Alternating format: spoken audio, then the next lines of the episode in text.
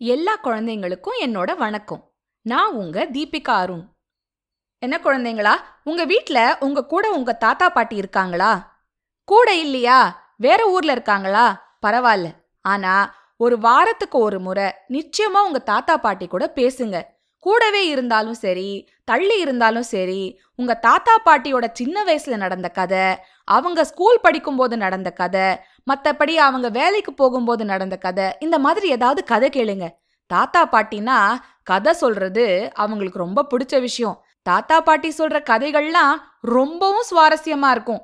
இன்னைக்கு நம்ம கேட்க போற கதையும் ஒரு தாத்தா பாட்டிய பத்தின கதை தான். கேட்கலாமா? இன்னைக்கு நம்ம கேட்க போற கதையோட பேரு சரியான போட்டி. ஜிலேபிகள் தான் சிறந்தவை என்றார் தாத்தா. கோபத்தில் அவருடைய மீசை முறுக்கேறியது. இல்லவே இல்லை. முயல் குட்டியைப் போல மூக்கை சுருக்கியவாறு சொன்னார் பாட்டி. என்னுடைய அல்வாக்களுக்கு ஜிலேபிகள் இணையாகாது. தாத்தா குரலை உயர்த்திச் சொன்னார். அதெல்லாம் உன் நெனப்புதான் நெனப்பு இல்ல எனக்கு உறுதியா தெரியும். சற்றே சண்டை போடுவது போன்ற தோரணையில் சொன்னார் பாட்டி. அப்படியென்றால் அல்வாக்களுக்கும் ஜிலேபிகளுக்கும் ஒரு போட்டி வைத்துக் கொள்ளலாமா? என்றார் தாத்தா. நான் தயார். போட்டிக்கு ஒரு நாளை தீர்மானியுங்கள். பிரமாதம். வரும் ஞாயிற்றுக்கிழமை மாலை நான்கு மணிக்கு இந்த போட்டியை வைத்துக் கொள்ளலாம். சரி அன்றைக்கு அல்வாக்கள் ஜெயிக்கும் ஜிலேபிகள் தோற்கும் என்று சொல்லிவிட்டு அறையை விட்டு வெளியேறினார் பாட்டி. தாத்தாவுக்கு அறுபத்தைந்து வயது உயரமானவர் ஆஜானுபாகுவானவர் ஒரு முன்னணி வங்கியில் மேலாளராக பணியாற்றி ஓய்வு பெற்றவர். பாட்டிக்கு ஒல்லியான தேகம் சுமாரான உயரம் ஆனால் தேனி போல் சுறுசுறுப்பு. பள்ளி தலைமையாசிரியராக பணியாற்றியவர். ஆகவே தன்னை சுற்றியுள்ள அனைவரையும் தவறு செய்யும் மாணவர்களைப் போலவே அவர் கருதினார். இவர்கள் இருவரும் தங்களுடைய பேரப்பிள்ளைகள் சாக்ஷி சாக்கியத்துடன் வசித்து வந்தார்கள். அந்த பகுதியில் இருந்த சிறுவர்கள் தினமும் ஹாக்கி விளையாடினார்கள். யாரும் உபயோகப்படுத்தாத பூங்கா ஒன்றை அவர்கள் இரு விளையாட்டு மைதானங்களாக பிரித்திருந்தனர். ஒன்று சிறுவர்களுக்கு இன்னொன்று சிறுமிகளுக்கு. சிறுவர்களின் அணியின் பெயர் அல்வாக்கள். சிறுமியர் அணியின் பெயர் ஜிலேபிகள். அல்வாக்கள் அணி பாட்டிக்கு பிரியமானது. ஜிலேபிகள் அணி தாத்தாவுக்கு பிரியமானது. இந்த பெயர்களை சூட்டியவர் தாத்தா. அவர் ஒரு சர்க்கரை நோயாளி. தான் சாப்பிடக்கூடாத இனிப்புகளை பற்றியே அவர் எப்போதும் கற்பனை செய்து கொண்டிருந்தார். ஆகவே இரண்டு அணிகளுக்கும் இனிப்பு வகைகளின் பெயர்களை சூட்டிவிட்டார். அது அனைவருக்கும் பிடித்திருந்தது. ஒவ்வொரு மாலையும் தாத்தா பாட்டி தங்களுடைய அணிகள் விளையாடுவதை பார்த்து வந்தனர். அவர்கள் அவ்விரு அணிகளுக்கும் வழிகாட்டிகளாகவும் உற்சாகமூட்டுபவர்களாகவும் திகழ்ந்தனர். என்னது? ஜிலேபிகளுடன் போட்டியா? ஆச்சரியத்துடன் கேட்டான் அல்வாக்கள் அணியின் தலைவன் நரேந்தர். பாட்டி சிறுமிகளுடன் எல்லாம் எங்களால விளையாட முடியாது. அப்புறம் எல்லாரும் எங்களை கோழைங்கன்னு கிண்டல் பண்ணுவாங்க என்றான் கோல்கீப்பர் ராஜேஷ். ஆமாம் பாட்டி நாங்க எப்படி சிறுமிகளோட விளையாட முடியும்? அவங்க எல்லாரும் சரியான சிடுமூஞ்சிங்க. என்றான் அணியின் லெஃப்ட் பேக்கான ஜோ.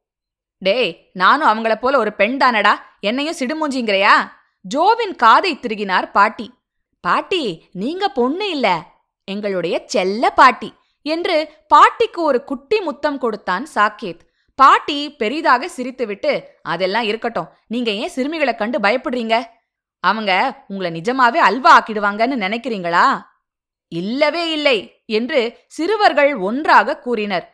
எந்த இடத்திலும் எந்த நேரத்திலையும் அவங்களோட மோத நாங்க தயார். என்னது? நாங்க அல்வாக்களோட மோதணுமா?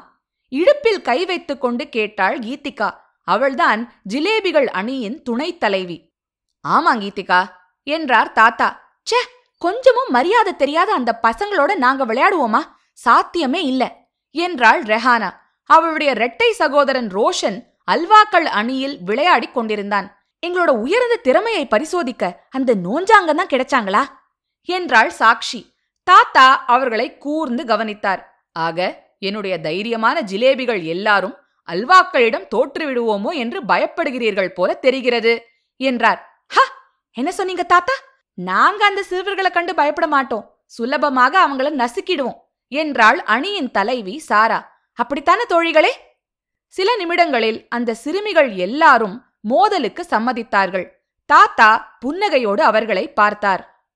போட்டி மைதானம் தயாரானது. அல்வாக்களும் ஜிலேபிகளும் பிரம்மாண்டமான போருக்கு தயாரானார்கள்.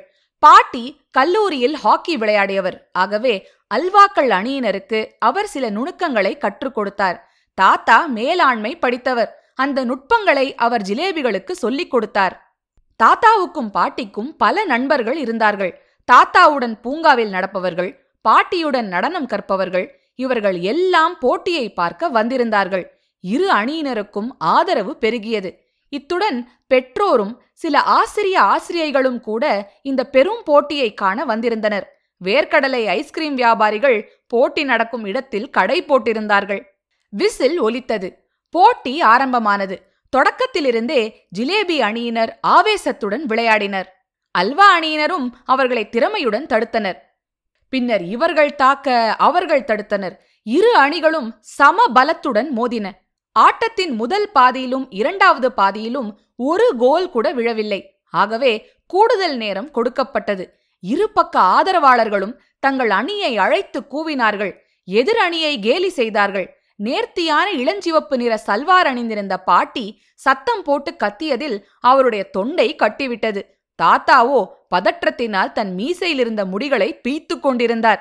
பார்வையாளர்கள் போட்டியையும் அவர்களையும் மாறி மாறி பார்த்தார்கள். கூடுதல் நேரம் முடியும் தருவாயில் ஜிலேபிகள் அணியின் சிறந்த வீராங்கனையான சாரா ஜோதி அனுப்பிய பந்தை தடுத்து தட்டிச் சென்று மூன்று சிறுவர்களை கடந்து கோல் அடித்தாள்.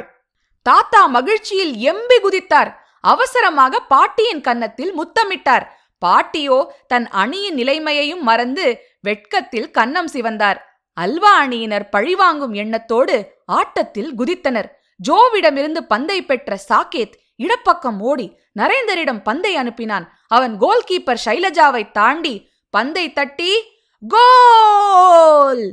உடனே பாட்டி ஜூம்பா டிஸ்கோ பிரேக் டான்ஸ் என அனைத்தும் கலந்த ஒரு நடனத்தை ஆடினார். அரங்கில் எங்கும் பரபரப்பு. ஆட்டத்தில் இன்னும் ஒரு நிமிடமே மீதி இருந்தது இரு அணிகளும் கோல் அடிக்க தயாராயின. இப்போது பந்து ரெஹானாவிடம் இருந்தது. அவள் அதை கீதிகாவிடம் அனுப்பிய போது திடீரென்று ஓர் இருண்ட உருவம் மைதானத்துக்குள் நுழைந்தது. அது சம்பு சாக்ஷி சாக்கேத்தின் செல்ல நாய் சம்பு குள்ளம்தான் ஆனால் அதற்கு பலம் அதிகம். அது ஓட ஆரம்பித்தால் யாராலும் பிடிக்க இயலாது. பந்து விளையாடுவது என்றால் சம்புக்கு மிகவும் பிடிக்கும். ஆனால் ஒரு வாரமாக அதுக்கு விளையாட பந்தே கிடைக்கவில்லை. ஆகவே அது பொறுமையாகவும் ஏக்கத்துடனும் காத்திருந்தது. இப்போது பந்து சம்புவின் அருகே வந்தது. சட்டென்று ஓடிச் சென்று அதை வாயில் கவ்விக்கொண்டது. மைதானத்தை சுற்றியிருந்த செடிகளுக்கிடையே ஓடி தாத்தா தினமும் காலையில் நடக்கும் பூங்காவை தாண்டி பாட்டி நடனமாடும் இடத்தை தாண்டி ஓடியது. அல்வாக்களும் ஜிலேபிகளும் தங்களுடைய ஹாக்கி மட்டைகளை கீழே போட்டுவிட்டு சம்புவின் பின்னால் ஓடினர். ஆனால் சம்புவை எங்கேயும் காணவில்லை. செடிகளுக்கிடையே மரங்களுக்கு பின்னால் பெஞ்சுகளுக்கு கீழே குப்பை தொட்டிகளுக்குள் என்று எங்கெங்கோ தேடி களைத்து போனார்கள். ரெஹானாவும் ரோஷனும் ஜோதியும் நரேந்திராவும் ஷைலஜாவும் ஜோவும் சாக்ஷியும் சாக்கேத்தும் இப்படி எல்லாருமே சம்புவை மூலை முடுக்கிலெல்லாம் தேடினார்கள். அதை அழைத்து கெஞ்சினார்கள். பலன் இல்லை. இறுதியில் அவர்கள் தங்கள் முயற்சியை கைவிட்டனர். யாரிடமாவது வேறொரு பந்து இருக்கா? என்று கேட்டார் தாத்தா. அனைவரும் இல்லை என்று தலையசைத்தனர். இப்போது ஒரு முக்கியமான கேள்வி எழுந்தது. இந்த போட்டியில் எந்த அணி வெற்றி பெற்றது? இந்த போட்டியில யாருக்கும் வெற்றி தோல்வி இல்ல என்று அறிவித்தார் பாட்டி. ஆமா அல்வாக்களும் ஜிலேபிகளும் மிகவும் சிறப்பாக விளையாடினாங்க. ஆகவே உங்கள் இரு அணிகளுமே போட்டியில் வெற்றி பெற தகுதியானவர்கள் என்றார் தாத்தா. இங்கே விளையாடிய அனைத்து போட்டியாளர்களுக்கும் நான் ஒரு டி ஷர்ட் பரிசு தரப்போகிறேன். நானும் உங்களுக்கு ஒரு பரிசு தர உள்ளேன் என்றார் பாட்டி. நாளை இதே மைதானத்தில் உங்கள் எல்லோருக்கும் ஒரு விருந்து. இரு அணிகளும் இந்த அறிவிப்புகளை மகிழ்ச்சியுடன் வரவேற்றன. அல்வாக்களும் ஜிலேபிகளும் தங்களுடைய விரோதத்தையும் போட்டியையும் மறந்து ஒன்றாக கூவினார்கள். தாத்தா இந்த போட்டியின் ஆட்ட நாயகன் யாரு? வேறு யாரு? நம்முடைய புத்திசாலி நாய் சம்புதான் என்றார் தாத்தா. இந்த சரியான போட்டிக்கு ஒரு சரியான முடிவை தந்தது சம்புதானே என்று அவர் சொன்னதும் அனைவரும் சிரித்தனர். என்ன இந்த கதை பிடிச்சிருந்துச்சா? கதை கேட்கும்போது அல்வாக்களுக்கு ஆதரவா இருந்தீங்களா ஜிலேபிகளுக்கு ஆதரவா இருந்தீங்களா? சபாஷ் நாம விளையாடும் போது நம்ம சில சமயம் ஜெயிப்போம் சில சமயம் தோத்து போவோம். எல்லா முறையும் நம்மளே ஜெயிக்க முடியுமா? முடியாது இல்ல வாழ்க்கையிலயும் சரி விளையாட்டுகள்லயும் சரி வெற்றி தோல்விய நாம சகஜமா பார்க்க ஆரம்பிக்கணும். சமமா பார்க்கணும். ஒரு விளையாட்டுலயோ ஒரு தேர்வுலயோ நம்ம வெற்றி பெறறதுங்கிறது எதுல இருக்கு அப்படின்னா நம்ம போடுற முயற்சியில இருக்கு. நம்ம முயற்சிய ஒழுங்கா செய்யணும். முன்னாடியே சொன்ன மாதிரி செய்வன திருந்தச் செய். பண்றத ஒழுங்கா பண்ணிடணும் அது ஒரு விளையாட்டா இருந்தாலும் அதை ஒழுங்கா கத்துக்கிட்டு அந்த விதிமுறைகளை பின்பற்றி நம்ம ஜெயிக்க முயற்சி பண்ணணும். ஆனா ஜெயிக்க முடியலனா அதுக்காக வருத்தப்படுறது அடுத்தவங்க மேல கோபப்படுறது இனிமே நான் இதை பண்ண மாட்டேன்னு நினைக்கிறது சோகமாகிறது மூஞ்சி தூக்கி வச்சுக்கிறது இதெல்லாம் பண்ணக்கூடாது.